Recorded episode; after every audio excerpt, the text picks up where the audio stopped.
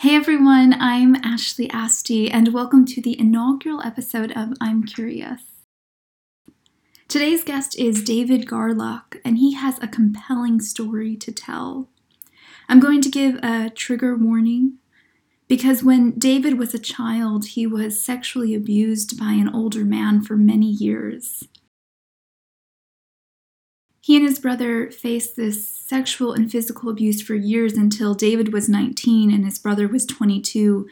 And they felt like the only way out, the only light at the tunnel, was to kill their abuser. And so they did. This episode is the story that stemmed from that moment. And to be clear, both this episode and who David is is so much more than that one moment uh, when he was 19, when he decided to take the life of his abuser. David now is a public speaker and criminal justice reform advocate. He was the pro- program director at Lancaster County's New Person Ministries, which is a reentry program specifically or, or uh, mainly for men convicted of sex offenses. David is a husband and is soon to be father. And I can say personally that he is very generous, giving of his spirit, his time, his energy, here to just share and help others. Um, and that's why he's choosing to share his story. David and I first met about two years ago via Twitter. I was interested in his work, and so at the time he sent me a video of a talk he had just given at Eastern University, which is his alma mater. And he started that talk by asking the audience a question. So he's speaking to these college students, and he asks them, How many of you in this audience have been, who have, know someone who has been incarcerated, whether it's a friend, a relative, an associate? And he said about 40% of the people in the audience raised their hands. And usually, when he goes to speak at, at, colleges and other places, he says he gets about 50 to 75% of people in the audience to raise their hand and say they know someone who has been incarcerated. But then he went on to say that there was one place where he has spoken at that time where no one raised their hand. And he said it was Bucknell University. And he said maybe it's because where they're living, he said it's, um, I'm quoting him, outside this fear of incarceration. And I think he was speaking to a level of privilege. So incarceration today is massive, meaning the rate at which we incarcerate is so much higher than it was um, in the 1970s. We've just ballooned in our prison population since then. We are the United States, uh, about 4% of the world's population, but we house or cage 25% of its prisoners, so a quarter of its prisoners. So I wanted to begin with David by asking just about that before we jumped into his story to see if he could speak to that for a moment the grand scale at which we're incarcerating people in this country, and perhaps the way that it's not affecting people equally across economic and racial lines. So, with that, I'm going to just jump in, beginning with David's thoughts on mass incarceration and the fundamental inequality of it. I mean, one thing we can definitely start off with is a quote from Bryan Stevenson and he says the criminal justice system treats you better if you're rich and guilty than if you're poor and innocent and that's that's a good place to start because if you look at people that are incarcerated you really don't see a lot of rich people in prison and that's the case because they were able to pay for good lawyers. They were able to get out on bond. And so sometimes out on bond, somebody's case could go on for years. So I, have seen some people whose case went on for six, seven years before they pled out. And when they were able to plead out, then they were able to just get a suspended sentence where they didn't have to spend any time in prison. They just spent however much time on probation. Um, then we look at the broken windows theory that says wherever broken windows are, there's going to be more crime.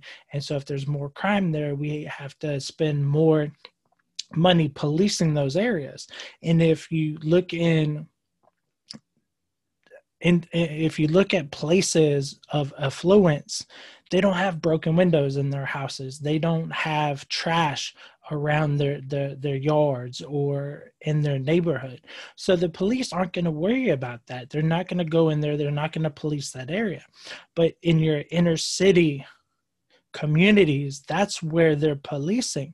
So the same type of drug use and um, drug sales are going on in these affluent residents and, and places, but the police aren't there because they don't feel like that's an area where they need to police.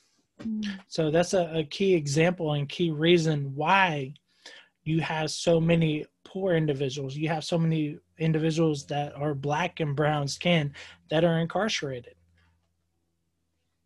Yeah, I think that's um, so. I think that's the thing. When I looked at prison as a child, it was what I saw on like, you know, Law and Order on, on the news. I was in one of those places that was outside of the fear of incarceration. So I didn't even I didn't even know someone who had gone to prison. So if you would have asked at probably my high school or um, like I would have not been able to raise my hand either, and I imagine most people wouldn't have either. Um, and yet when I started hearing the statistics, I was like, oh my god, I had no idea it was so overwhelming. Um, which was slightly embarrassing for me to be like, oh my gosh, I had no idea this was a crisis, and that I was sort of um, in my own little bubble. So I'm just jumping in here for a moment. When I was growing up, and let's say the school bus would take me to school, I wouldn't pass a local jail or prison.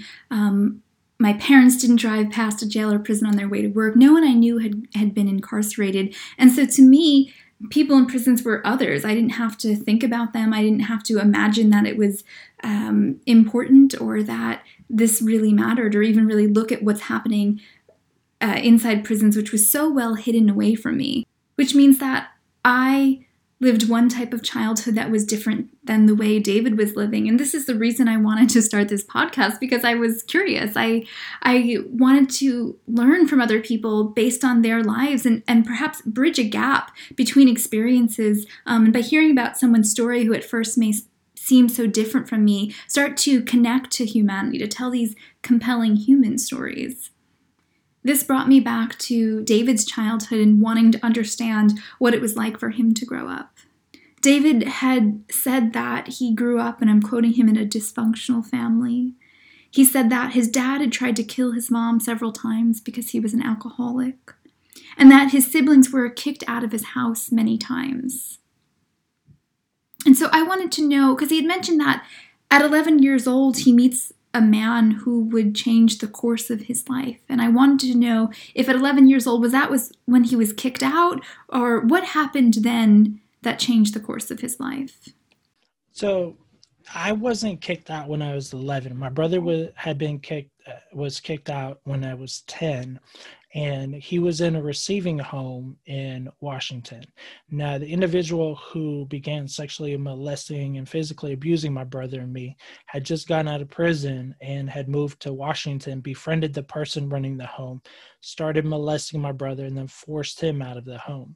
Mm-hmm. And so when I turned 11, that's when the sexual abuse began with me. And so it was January 1st, 1991. I went over because my mom and stepdad had been brought up from California by the man that abused my brother and me, and the only reason that he brought them up to Cal uh, from California is so he could have access to me. And so the first time that I had seen my mom in two years was when the abuse began with me, and it, it was something that I didn't understand what was going on, and I mean, we were playing hide and go seek, and mm. I we were hiding in the basement, and so I went down as this carefree eleven year old and just having fun, thinking that you know hide and seek something you're supposed to do. Mm. But then that's when the abuse began with me, and that moment, you know, I I was changed. You know, my mm. innocence was taken from me, and I mean, the, during the whole abuse, I felt like I had to wear different masks. And that's something that I felt the only way I could survive was by being whatever group I was around wanting me to be. So around the folks from church, I was one person. Around my family, I was another. Around the the people I played sports with, I was another. So I had like five or six different masks that I constantly rotated through. And that's why I, I think I have a, a, real passion for acting because I had to do it for so long. So it was definitely uh, that feeling of helplessness, you know, and that I had no hope. There was the thought process that this person after he started abusing us the first time, he had told me that if I ever told anybody that he would kill my parents, he would kill my mm. brother, kill my sister, and kill me. So I, I have this constant fear that he's actually going to take our life. And so I, I'm just living every day with this fear where I wanted to tell somebody, but I knew that if I did, something bad was going to happen to us. Um, and then it was just the the whole process of not knowing if I did tell somebody, would they believe me? Because you have to realize when this was happening, this started in 1991, and, mm. and this mm. was s- sexual abuse, especially child sexual abuse, happened, but it was the white elephant in the room. It's not where it was as prevalent now, and people are more understanding and are aware of things. This was back when it was something that happened, but it wasn't talked about. It was the the thing that no one discussed. And so, I mean, even when we were arrested, it wasn't as prevalent. And so, mm-hmm. I think mm-hmm. that's one reason we received the sentence that we did because yeah. it wasn't something that people looked at as far as mitigating circumstances and really the impact that child sexual abuse has on the person that has endured it and the trauma that the individual goes through. Yeah I, again in that talk that i i listened to now a second time um, that you gave at eastern university you talked about feeling like you were living aimless like you had no purpose that you were just trying to understandably like cope through the situation and were worried for your your own safety and your brother's safety. Um, and so can you and you don't have to go into detail but can you just mention what happened when you were 19 and a half, what you and your brother chose to do? Yeah, I mean, it, it, had been a night that we had been drinking and we made an irrational decision. We felt like the only way out of the situation is to take the offender's life, you know, mm-hmm. and it, it came to this because of the, the sexual abuse, how bad it was getting, but also there was a lot of physical abuse too. And this in- individual had actually tried to kill us a, a couple different times, you know, and mm-hmm. we knew that he was capable of taking our life. And so it was a thought process where it was either him or us, you know, and it was the that thought process, you know, survival of the fittest, you know, and this was the first time we had ever come together because the offender had tried to to push us apart you know where we would never come together and this mm-hmm. was the the first time in years where we came together and it, it was a decision that we made you know and I mean, there's not a day that goes by that I wish we couldn't go back and change it because I thought that this act was going to cause us to be free. But what I realized is that the we were in a prison of the sexual abuse and the physical abuse and we thought that the murder was going to allow us to be free but we went from one prison to another prison because mm-hmm. for the 4 months that it took them to find the body i was in this prison this mental prison and this emotional prison with the thought that i had taken somebody's life i didn't know how to get free of that thought and get free of it. So that whole four month period was just full of drugs and alcohol and just reckless, aimless living. You know, mm-hmm. I didn't have a purpose, I was just existing. Yeah, and I think what's crazy to me about that is I know you were technically legally an adult, you're 19 years old, but you're still at 19, like you're still a baby, you're still a child. So you can't even think clearly i think to begin with just as any 19 year old and then you're in this like you said this crazy prison of abuse um yeah I, I can't even imagine putting myself in that like you know having to live through what you lived through. Um, so then there you are you're 20 years old you're being uh, you know booked on a murder charge. Can you talk about when you were finally arrested uh, what happened that weekend? Because i know there was something that shifted in terms of your relationship with god that weekend So I was actually arrested October 29th, 1999 at 9 p.m. I was at work. I was getting ready to get off work an hour later, you know, but the detectives came in and asked me to go to the station for questioning. So I went to the station. Um, some conversation came up and it finally went to the offender and um, I was stating facts that he had left, but finally I partially confessed to the crime that night. And so here I am, 20 years old. I turned 20 24 days previously. Wow. so my life is supposed to be beginning, but here it is. I'm being booked in on a murder charge. And I didn't know then if I was going to be facing the death penalty or life without. And that's what I was thinking, especially being in the Bible Belt where they are real rigid as far as giving everybody the death penalty. So the first weekend, I'm just crying myself to sleep. I didn't know what was going to happen. I was just so fearful, so worried. But on November 1st, 1999, I was taken back for more questioning. I was sat in an interrogation room, and I was in this room for seven hours. And so if you're in a room for seven hours, you have a lot of time to think. So I was thinking about the abuse, I was thinking about the murder, I was thinking about everything that transpired. And I finally called the detective, Detective Lyle, in and confessed to the crime. And they videotaped it and he handcuffed me, took me down to his cop car, set me in the front seat. We were headed back to the county jail. And I turned to him, I'm like, hey, am I going to get the death penalty or if I'm, am I going to get life without parole? He turns to me, he's like, do you believe in God?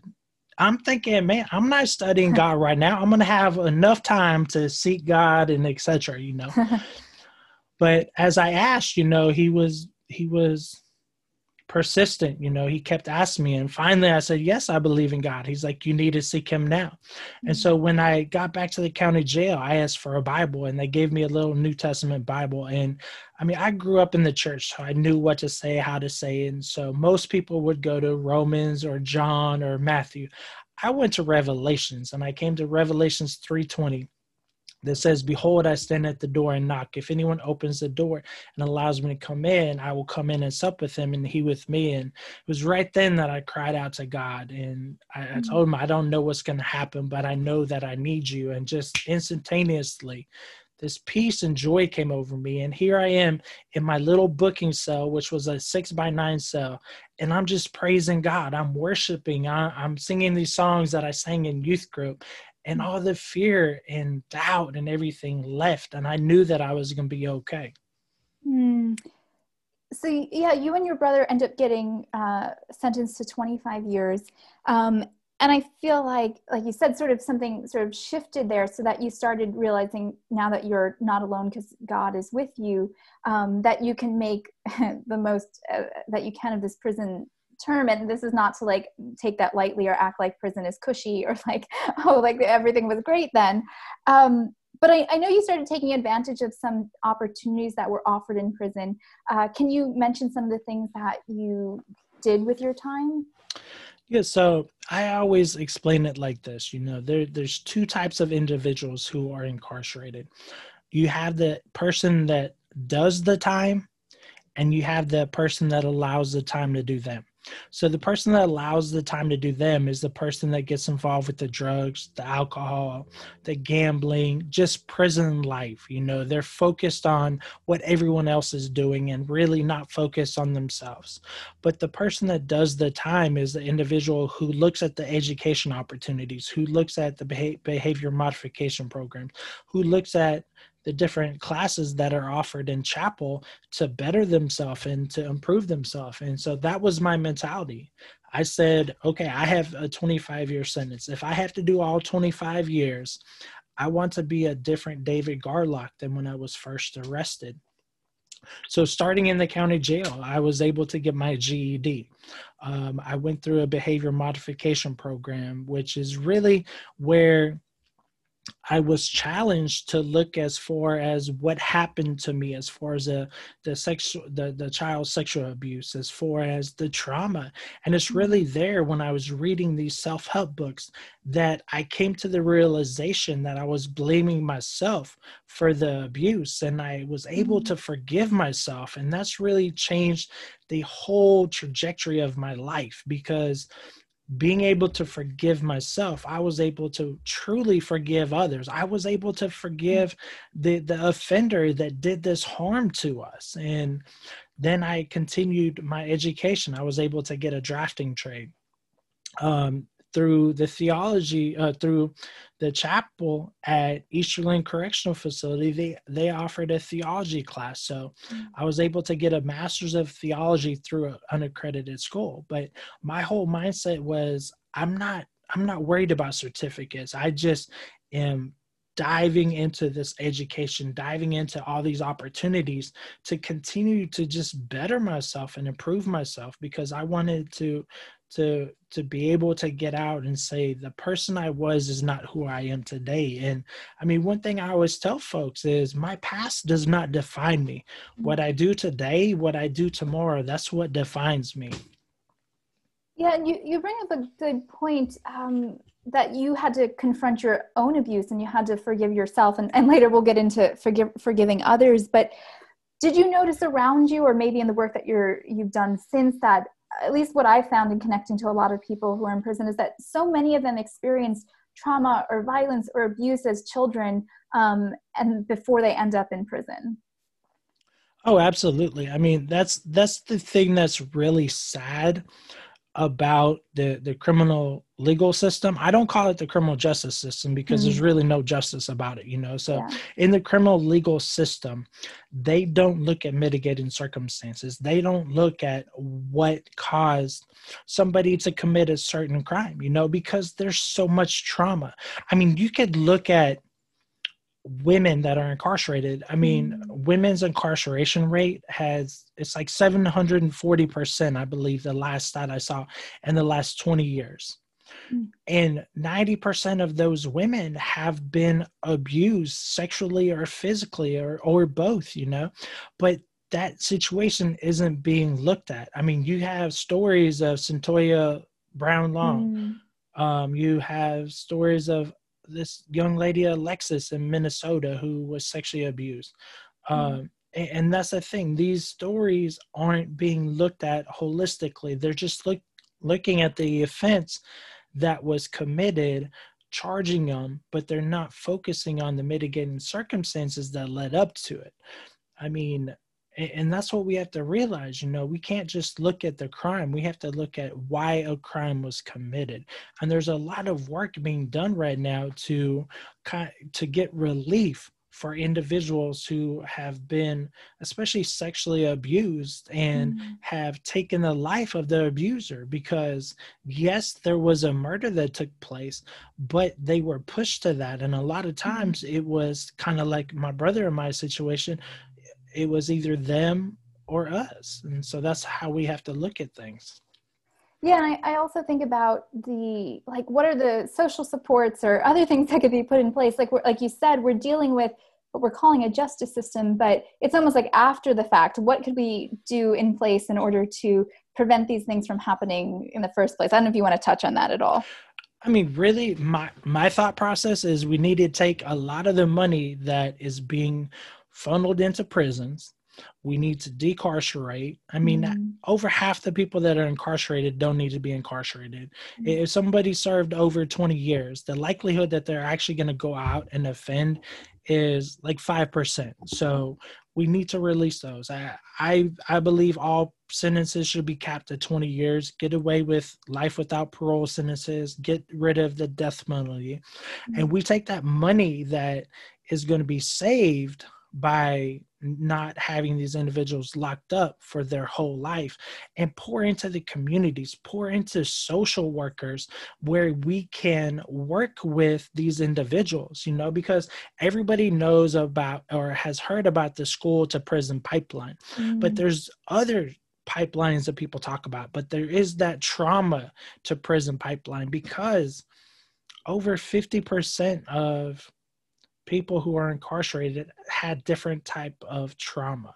Um, th- there's a big push right now for ACEs, which is the study of adverse childhood experiences, you know, and when individuals in prison take these, most of them have four or more um, score on it, you know, and that's a indicator of the likelihood of them being arrested if somebody has four or more. And this is due to watching uh, family members be incarcerated, drug use, uh, loss of family members either through divorce or death. And so, so many people who have ended up in prison have had these traumatic experiences and they haven't had an outlet.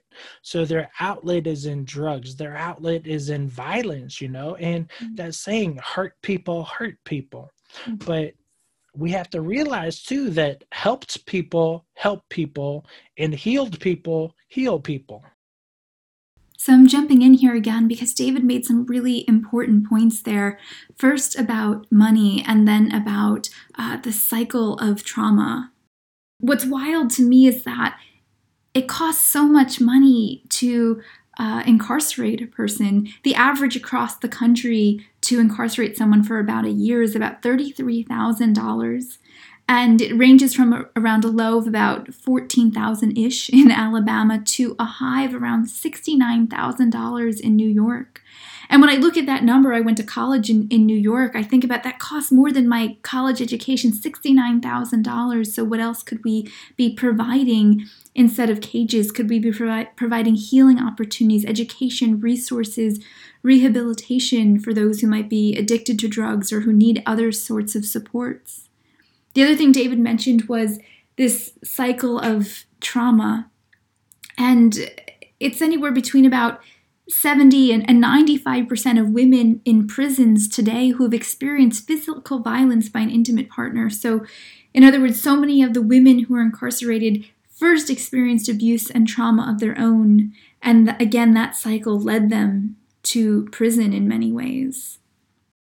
But bringing us back from this tangent, what I wanted to get back to in my conversation with David was he had mentioned sort of getting rid of um, life without parole or the death penalty, allowing people not to spend their the entirety of their lives in prison. And I wanted to ask him about one particular experience he had in he had gotten his GED tutor, he had taken advantage of courses in theology while he was in prison. But in the last few years, while he was incarcerated, he did something uh, special. He worked in the hospice unit within his prison. And I wanted to know if he can tell me what that experience was like. To bring it back to, is you had mentioned how, like, getting rid of life uh, without parole and having people in prison for their whole lives.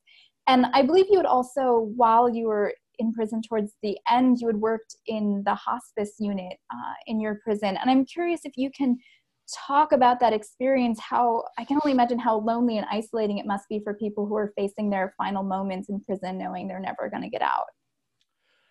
Yeah doing the hospice work and working in the infirmary was probably some of the hardest time that i served mm-hmm. but also some of the most beneficial um, it was the hardest because I'd spend hours every day with a person who had anywhere from days to a couple months before they were going to die.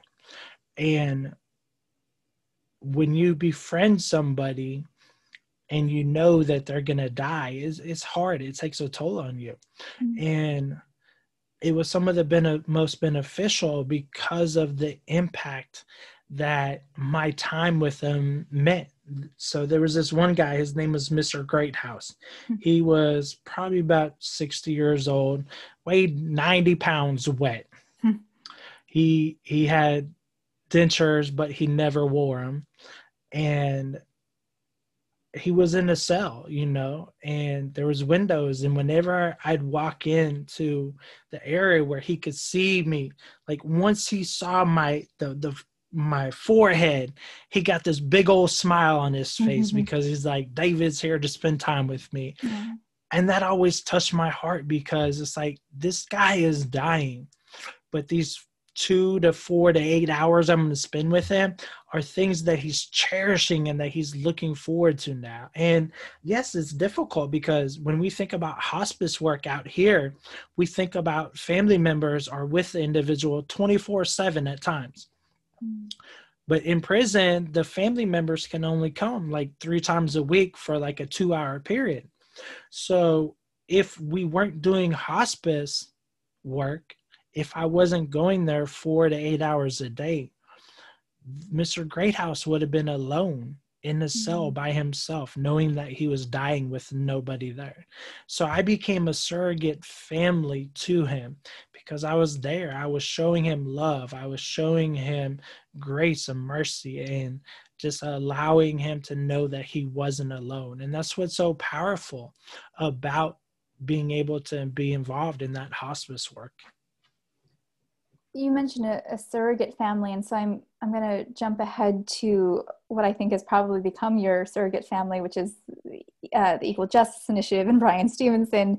Because you had started working i think in 2008 with Brian stevenson. So for uh, those who don't know can you tell us who Brian stevenson is um, and how he learned about your case and I guess the other thing I'm curious, I'm adding on here. The other thing was uh, when I write to people uh, and or speak to people who are in prison these days, a lot of them know who Brian Stevenson is. Like Brian Stevenson is legendary. They all like you know know in advance. Um, did you know at the time like who he was? Like, and I, we're going back a few years, but did his reputation precede him?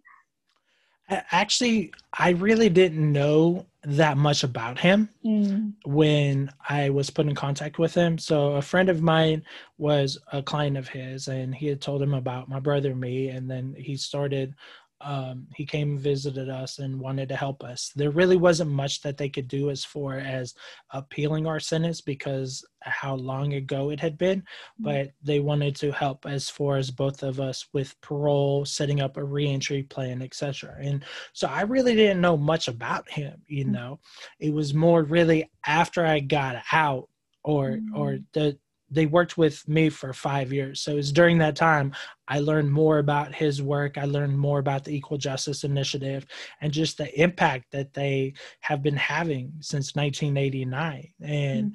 I mean, when I got out um, in 2013, um, the main focus I had was on go moving from Alabama to Pennsylvania to go to school, where mm-hmm at, at Eastern University. It's also Brian Stevenson's alma mater. He went to undergrad there, and he was the one that had told me about Eastern and had put me in contact with them while I was incarcerated.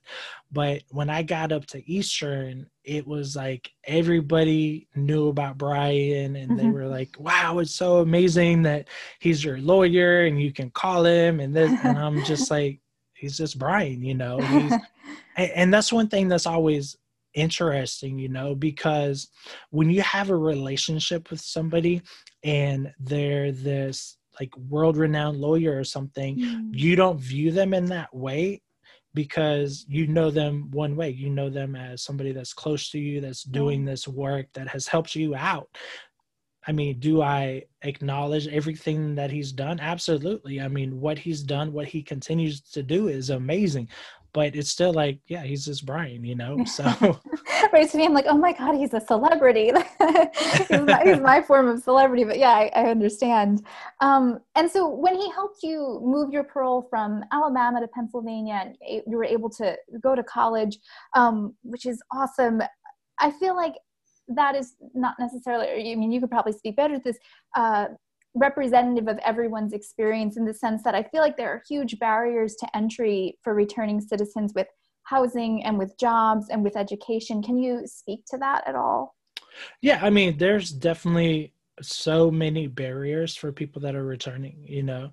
I mean, I've never been able to have housing in my name without somebody um, co-signing for me. Hmm and, and that's what's sad you know because people look at me and they don't look at the jobs i've been able to have the amount of money i've been able to save or the the life i'm living. All they do is they see that i have a felony and that i committed a murder back in 1999 mm. um, the same thing with jobs. When i got out it took me two months to obtain my first job because when I was filling out applications, they have that box that says, Have you ever been convicted of a felony? Mm-hmm. I had numerous on the spot interviews. You know, they loved me. They loved my character. They loved my enthusiasm.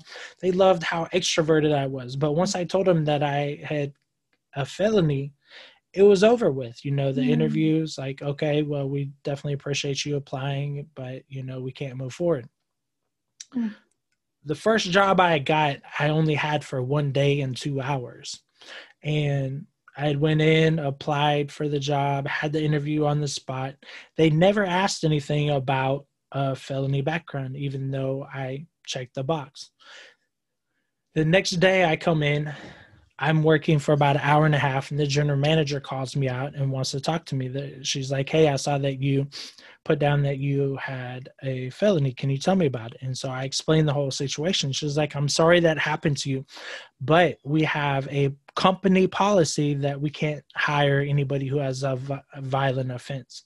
So hmm. I went from this extreme high from getting my fir- my first job the day before to this extreme low being fired because of my violent offense that I committed like 14 years previous and mm.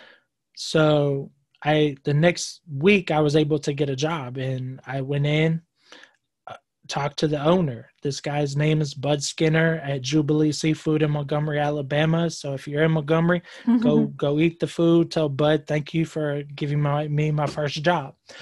But I went in. He's like, "Hey, you got 13 years where you don't have any work experience. Can you tell me why?" Mm-hmm. And so I explained the situation to him. I told him about the abuse. I told him about the murder. I told him what my goals and my plans were. And he was like this. He's like, because you were open and honest with me, I'm gonna give you a job. I'm gonna start you as a dishwasher making nine dollars an hour. So the first job I had, I was only making them making minimum wage. Mm. So I got a dollar fifty raise for being fired and getting this new job. And I was only a dishwasher for three days. I was promoted to doing the soups, salads, appetizers, and desserts because he saw my drive. He saw that passion I had and that I was willing to do whatever. And I mean, I was I, I he was a difficult boss. I'm talking about I'm being cursed out three times a week when I'm doing everything right. Mm-hmm. But it was just that motivation and that drive like okay i have to do this you know whatever i have to do if i have to say yes sir no sir thank you sir i'm going to do that so i keep this job i think that's like another barrier to entry the fact that you had to of course like tell them your whole story which is also uh, I mean, asking you to do the same thing today. it can be re-traumatizing to share everything you went through. It's very personal and intimate in a way that other people don't have to immediately be with their employer. And additionally, you know, you already you received your sentence, you served your time, and so like essentially that should be it. But it's almost like you're getting a double punishment that extends even past what the the legal system has sentenced you to. Do you know in that time? You know, it's only been about seven years, but since you've gotten out and now have there been more efforts or more progress with the the ban the box initiative to ban the box uh, where you have to check off if you were you received a felony yeah i mean there's there's a big push right there um, there's really one area where there's a lot of success right now is in education mm-hmm. so just last year i think 2019 um, the uh, the common app which mm-hmm. a lot of colleges use to have people fill out the applications for for college they took the question off their application that says have you ever been convicted of a felony or misdemeanor? So i mean them to take that off that is a big step. There's a lot of states. I know i california just recently took off the question as far as any um, colleges in California, they can mm-hmm. ask that question now. So it's definitely something that is powerful. It's something that needs to be done because there's a lot of times where if somebody isn't further along in their own healing, in their own growth, seeing that question causes so much shame mm. it, it, causes some people to just stop filling out the application because they feel that if they go forward they're just going to make, make a fool of them, themselves because mm. what college is going to accept them because of their background i mean when i went to eastern university the dean wanted to put my story in the newspaper the second week I was there. Hmm. At first, I was all for it, but then the day that, that the paper came out, I was scared because here I am. I'm I'm totally open and honest with everybody. Everybody's going to know everything about the abuse, about the murder, about prison and that I'm here trying to have this second chance and take advantage of this wonderful opportunity. And I was like, wait, how is everybody going to react to this? But it was so incredible because everybody was there with open arms and just loved on me and accepted mm-hmm. me for mm. who I was, not who I was in 1999 when I committed the crime. And mm. there were times where people asked me, they're like, Hey, David, how did people see you at school? Did they like look at you as a felon or a murderer or something like that? I'm like, No, they never did. I mean, that was, if there was a list of things, that would be the very last thing they would say. Mm-hmm. And so that was something that was so powerful because I was accepted. I didn't have to walk around campus with this label. They looked at me as a human being, not as a felon. And so that allowed me to really thrive and to just achieve everything that I had set before me. I was able to obtain all my goals and plans. And I want to step forward now. So after you graduated college, and you had obviously you had gotten those. Uh, um, sorry, I don't know the after you graduated college, you had gotten, I guess, a job working with um, individuals in reentry, uh, and can and I believe they were people who had um, committed sex offenses. Um, I don't know if there's a better way to say that. I know language is important. I don't know how you describe it. Well, I mean, you can say people who've committed a sex offense or people who were convicted of a sex offense, you know, and uh, yeah. that's, that's one thing that, you know, is very important and in the the public speaking I do, I, I, always talk about labels because it's very important. And I mean, even in the, the criminal justice reform field, it, it seems like labels matter to to everybody except this population. And so there's a lot of people, even in the criminal justice reform arena, that still want to refer to this population as sex offenders. Mm-hmm. And what if you call them a sex offender, you're saying that this is intrinsically who they are. They are somebody who's going to continue to commit a sexual offense no matter what, and that that can't change. But my experience is that they can. People who have been convicted of a sexual offense, their recidivism rate or the rate that they go back to prison is 1.5 to 5.5% for committing mm-hmm. another sexual offense. And before I got this job, I would have thought that that percentage was so much higher. And that's something i when I, I, speak in person when i speak in universities that's something i ask you know? And most of the time the students believe it's 60 to 80 percent you know? Mm-hmm. and so one thing I always try to do is, you know, we have to change the narrative. That's something that Brian Stevenson always talks about, that we have to change the narrative. That goes into labels. You know, we can't continue to call somebody a murderer. We can't continue to call somebody a convict or an ex felon because you're just defining them by the worst thing that they've ever done.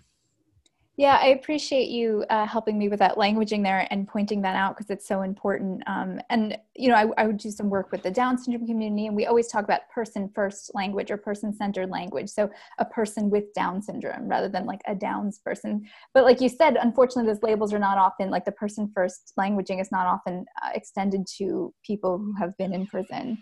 Um, going back to that that work that you've done as someone who is a survivor of sexual abuse how did you choose to enter that um, field? And and i guess what was your own process with forgiveness?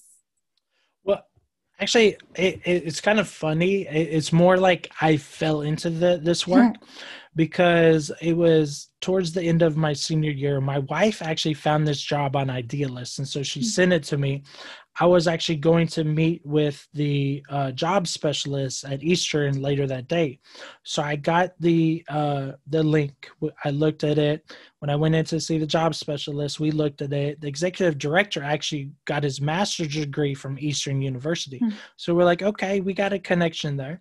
So I applied to the job and I got an email from Jordan Kaufman, who's executive director of New Person Ministries, and he said, We got your information. An hour later, he sends me another email saying, Oh, my brother gave you a good recommendation. Mm. And so I was at school with his brother at Eastern. I was like, Wow, okay, this is cool. and then I was heading to see my parole officer to check in, and I get a call from Jordan. It was a, a initial phone interview, and so I explained my past to him. He's like, okay, the population we work with are people who were convicted of sexual offenses. Can you work with them? I'm like, yeah, I can. I mean, mm-hmm. and so I began to explain to him the way that I'd be able to. And it's about grace, it's about forgiveness. And mm-hmm. my thought process is this you know, God has shown me so much grace and He's forgiven me for what I've done. How can I not show that same grace and forgiveness to the next man? And it goes into the thought process this too that I don't I didn't look at these men as the offense that they committed, but as the man that was sitting in front of me, you know, and it's the same way that I talk about a person's past doesn't define you. It's what you do today, it's what you do tomorrow. And there's a lot of times where I had to challenge them in their thinking because they would call themselves, they'd be like, Yeah, I'm just a sex offender. I'm like, You're a what? They're like, mm-hmm. I'm a sex. I'm like, No, you're not. You're somebody who were, was convicted of a sexual offense, you know? And it's like when I said that to them, it's like this light bulb went off on their head and they're like, Okay, yes, I'm not what I did. I am this person i am bill or i am fred. And that's what was very key in the work you know allowing them to really realize and see who they truly are. Mm. well we're going to jump ahead now to your movie stardom. Uh, um, so i want to for a moment talk about first the book just mercy. So we talked about brian stevenson before who wrote this book. And so to me again i see like brian is like this celebrity. Um, because when I read the book, so it came out in like late 2014, I think I, I must have read it shortly thereafter like I said, at that time in my life, I had never really thought about prison. I didn't know anyone who went to prison.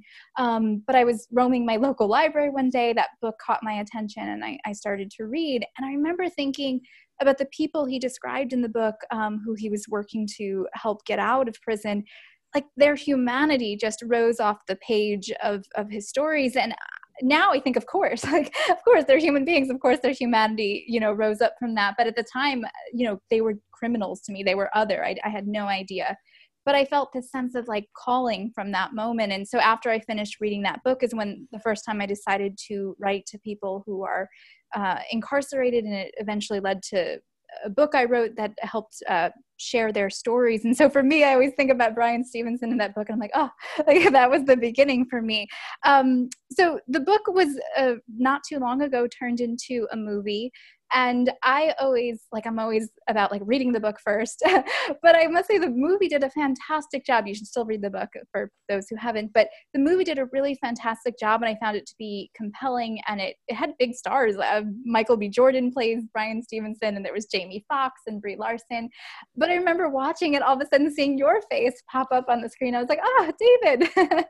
So for a moment can you uh, tell me what it was like to have be a movie star and have a scene in that movie? I mean, it was uh, an amazing experience. It's something I'll never forget. And mm. so in August of 2018, um, Brian had texted me and he's like, Hey, I got a pretty cool opportunity for you. I was like, Okay. He's like, We need to talk. So Saturday morning in August, we were talking. He's like, Hey, do you want to be in the movie? I'm thinking, Wait, do you even have to ask somebody that? It's like, sign me up, just send me what I need to know. Mm. So in the scene where I am, it's there's four of us, and all four of us are clients of Brian Stevenson. And his thought process, what he was telling me on the phone is there were four incarcerated people that Michael B. Jordan, as Brian Stevenson, were going to visit. And he wanted four of his clients to play those roles instead of four actors because we had the mm. lived experience. So, September 5th, uh, 2018, we all flew down to Atlanta and we were doing the filming. Uh, so the thing that's really interesting about it is the other three guys served time in Florida, Arkansas, and Louisiana. So I'm the only person that actually served my time in Alabama.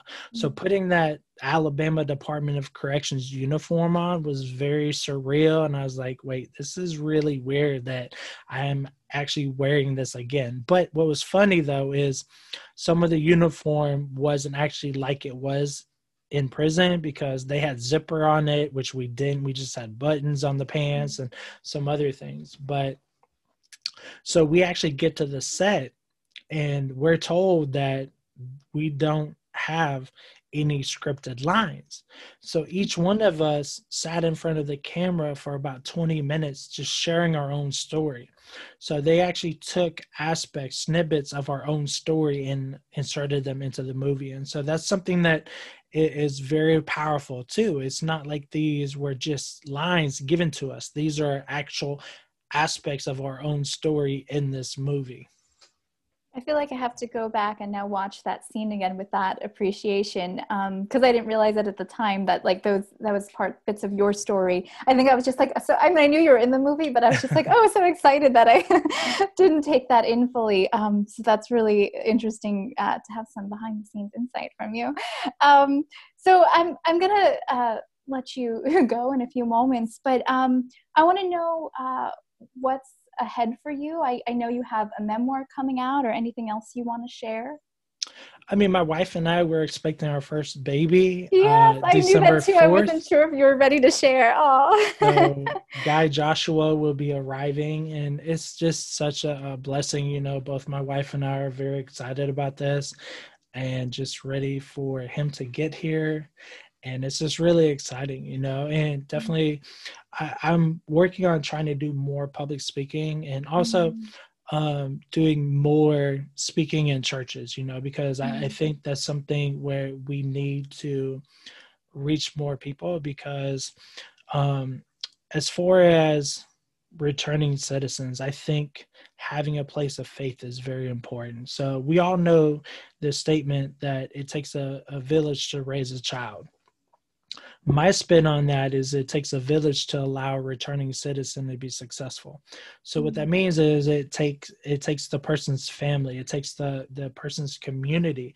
it takes employers it takes support groups but more more more importantly it takes a house of worship a house of faith where they feel comfortable they feel accepted and they don't have to walk in thinking that they're going to be judged you know and that's the thing that is amazing about the church i go to is we're received we're accepted i'm able to serve in various capacities you know and as somebody who's coming out of prison that's very powerful for us because so many times we expect people to judge us because of our past and um, you were talking about my memoir um, there's a couple clients of brian stevenson one gentleman who was in the movie with me, Kuntrell Jackson, he his memoirs out, and then also Ian Manuel, who's in uh, the book he's the the 13 year old who shot the white lady in uh, the botched robbery. He's mm-hmm. actually having uh, his book come out in april. So i just wanted to to give a shout out for both ian manuel and Kuntrell Jackson and their books. So you can definitely check those out too Oh, that, is so sweet of you and generous to share the love because there's enough for all of us. Um, so I'm going to check those out, and I'm, I'm really excited to read yours when it comes out next year. Um, and this is the, the last thing. So you talked about, you know, it takes a village, the community idea.